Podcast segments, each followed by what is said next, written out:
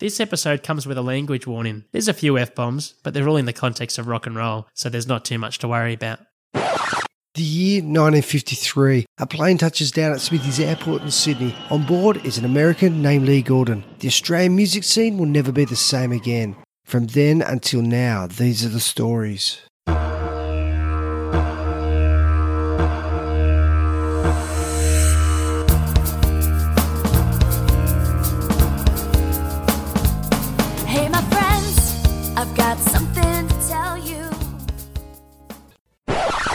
Hey there, this is Josh Ursom, and you're listening to Awesome Aussie Songs. This episode is on Shortstack and their song Planets. Our special guest is Shortstack's lead singer and guitarist, Shaun Diviney. I'm reaching out.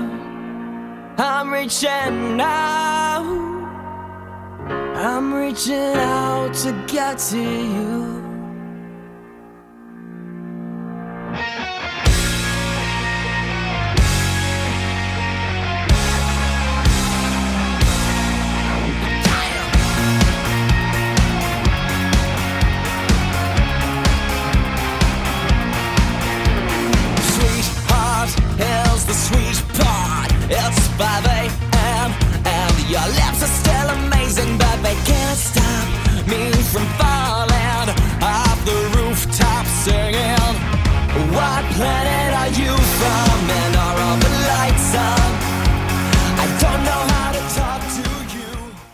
Short Stack were a band that went from jamming in the garage to having hit singles, a number one album, and they even appeared on the cover of the Rolling Stone magazine. The band consisted of three mates who met in high school lead singer and guitarist Shaun Diviney, Andy Clemmensen on bass guitar, and drummer Brady Webb. Despite the fact that Short Stack played instruments and wrote their own songs, they were often tagged as a boy band, much to their own amusement. yeah, it's kind of flattering. We uh, we didn't think we were pretty enough to be a boy band, so it was uh, it was flattering in a way. But um, yeah, it, it's not something we put too much thought in, to be honest with you. It, I suppose it's it's weird when people sort of detract from the hard work you've done putting it down to sort of the big machine, I guess. But we did a tour with the Vamps, which are a manufactured boy band, and you know the way they operated compared to us was you know infinitely different. I feel we sort of got a glimpse into what what it actually is like to be like that, uh, like that sort of act. And it's crazy, man.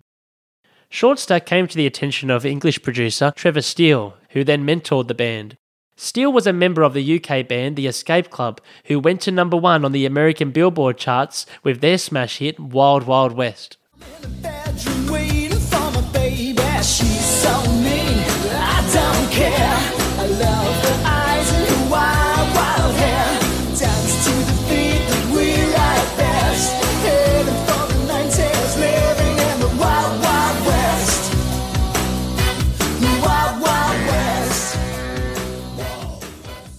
It was Steele's experience that helped guide the band from the garage to the studio. Oh, definitely. He he did an amazing job of sort of fostering us to the band that we became, and I think um, you know he really highlighted what was important. And I think a lot of a lot of acts sort of forget about songs, and at the end of the day, he was very much a song guy, like really focusing on your songs as your tools because you know I think if you if your songs are good, that's that's just a testament to how good you are as a band. So he really you know knuckled into us the the art of, I suppose, pre-production on a record and and how to really craft something and really work on it and slave over individual songs rather than jumping over the place. So he sort of gave us a discipline that. He also taught us sort of studio discipline, especially around uh, recording vocals. So that's something we learnt through him, and we were lucky enough to have his sort of tutorage early on in our career. Short Stack's debut single was Shimmy a Go Go. This was released in September 2008 and reached number 31 on the ARIA charts.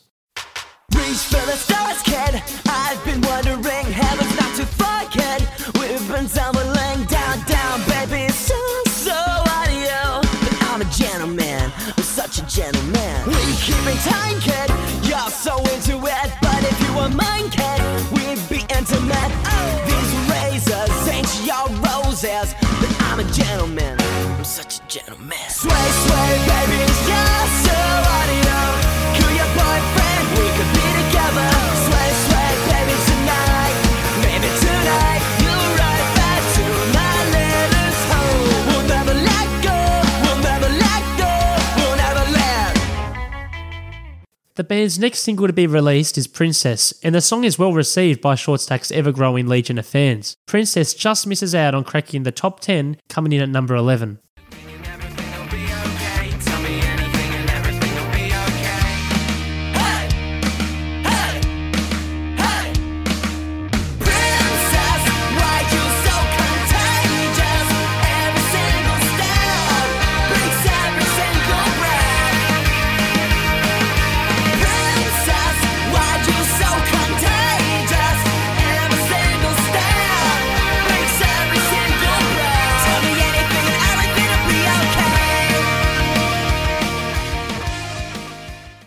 Shortstack gets the phone call that all bands hope to receive one day that their debut album, Stack is the New Black, has gone to number one on the album charts.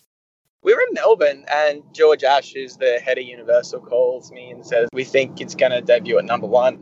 And we didn't really expect it. We weren't really working towards it. So it was, it was pretty crazy. It's, um, yeah, it was, it was, it was just really unexpected, I guess would be the, be the word for it. Um, but everything sort of changed after it debuted at number one. I suppose the biggest difference was, you know, people came to shows now. you know, like 20 people would have playing like 200, playing at 2,000, and it sort of, it sort of just went from there. The hysteria that Shortstack created amongst their fans was some next level stuff. It's kind of weird. It's weirder to think about now than it felt at the time because, like, at the time we'd been doing it for so long. We we started playing shows when we were like 15, and I think when this happened we were like 21. So it was like it just felt like a natural progression of just like gigging for five years, and it was like, oh, this is what happens when a band gigs for five years. It sort of gets to this point. It was only when we were a little bit older we realized it sort of doesn't happen to everybody. Um, yeah, just super fucking lucky. Like, really, let's let's call a spade a spade. From their seaside town of Budgewoi, the band connected with their fans through their YouTube channel, and they even had their own podcast, Short Stack Radio. No Australian band did a better job connecting with their fans than Shortstack. Thanks, man. It was um it was something we really implemented ourselves as well, which is really cool. And you know, I think it's it's what gave the band the longevity that it had. Just that uh just that connection with the fan base. At the Channel V Music Awards in 2008, Shortstack won the Australian Artist of the Year award and were runners up again in 2009. Showing their level of success, in 2010 they beat fellow nominees the Veronicas and the Living End to win their second Australian Artist of the Year award. Take that, Chris Cheney. he goes to sleep thinking about it still. Um, it, it's it's kind of funny. The sort of you get to a point in your career, music wise, where you it's really weird. It's like you don't know these people, but you know their work, so you sort of know them already, and they know your work. It's really weird.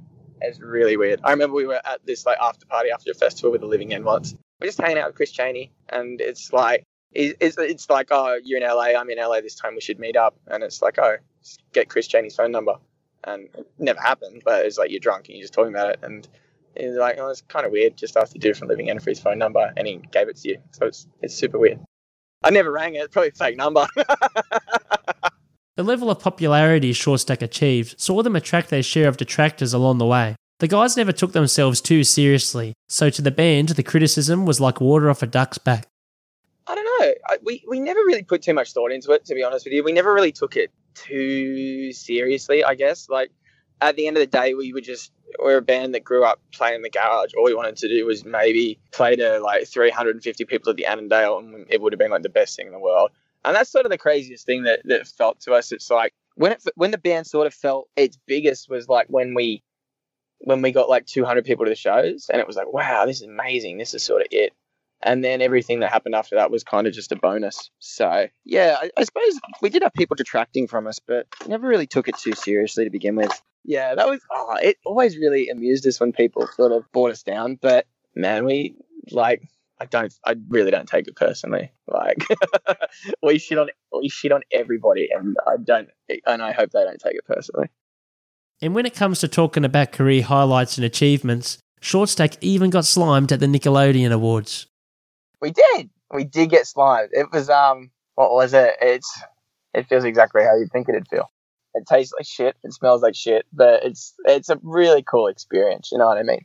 And that's the thing when we sort of look back at everything we've done. We're really fortunate enough to have sort of those really fun kind of moments. Like we got a shit ton of awards, but the only one that sort of I really care about is the Nickelodeon one. It's just cool, man. You know, Gaining awards for platinum records and getting slimed is one thing. However, a career highlight for Shortstack came when the band was put on the cover of the Rolling Stone magazine.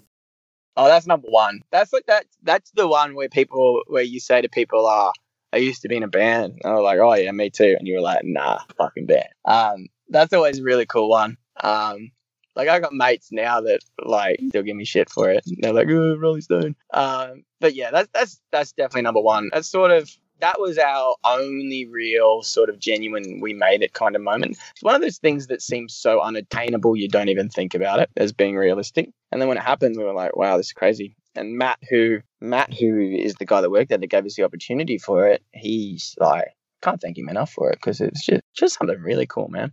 In September 2010, Shortstack released their highest selling single, Planets. The song reached number four on the ARIA charts and was certified platinum with over 70,000 copies sold. The label was right, right a hit. I'm like, here you fucking go. um, yeah, that that went well. I remember that's that's probably the only single we've ever released where I was like, this is this is fucking great. And um, yeah, it's it's really difficult thing to be sort of in a successful band that comes from a scene which we came from is to walk a fine line where if, if you get if you get a song played on the radio, it doesn't really mean too much to your fans, but it's pretty important to keep the band going in the fact that you know you get you get offered opportunities to play kind of corporate gigs and shit like that because you know they they know that one song. So it's it's it's not so much it's just to keep the band going. So it's really hard to walk a fine line between a single that is going to get played on the radio and a single that your fans are going to like, if that makes sense. That's probably the song we spent the most time slaving over as well and experimenting with and just really yeah we were just really certain of it as a as a single um, and then it gave us the freedom to do whatever whatever we wanted Okay, that's enough of the talk. Here's Planets by Shortstack. I'm reaching out. I'm reaching out. I'm reaching out to get to you.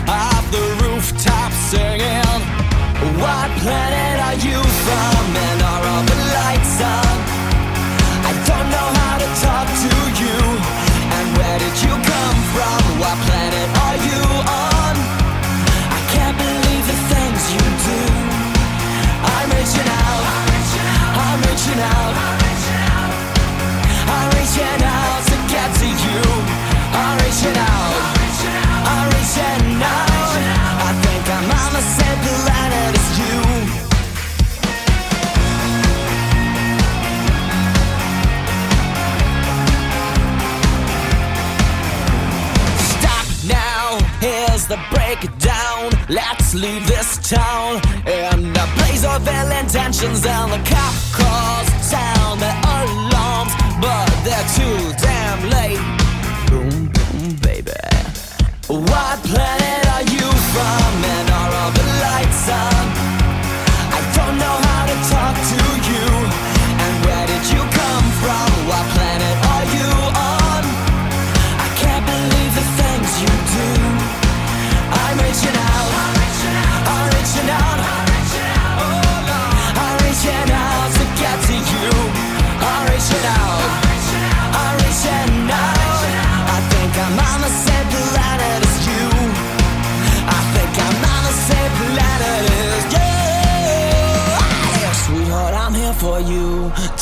your pretty face. I defy all the stars to capture your embrace. Sweetheart, I'm holding out. Sweetheart, we're pulling through. Sweetheart, I'm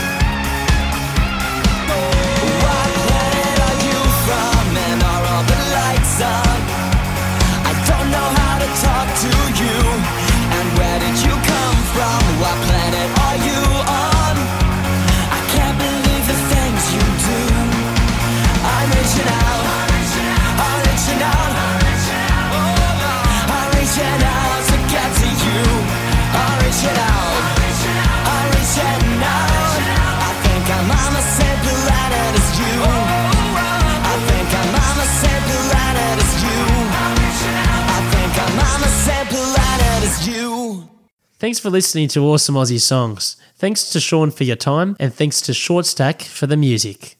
Hi, this is Molly. You've just listened to a podcast brought to you by Marcos Promotions, written and produced by my dad, Sheldon the Kangaroo Kid. and presented by Josh Ursum. This is Molly Kidd saying to my good friend Holly Kirsten, Hit it, girl!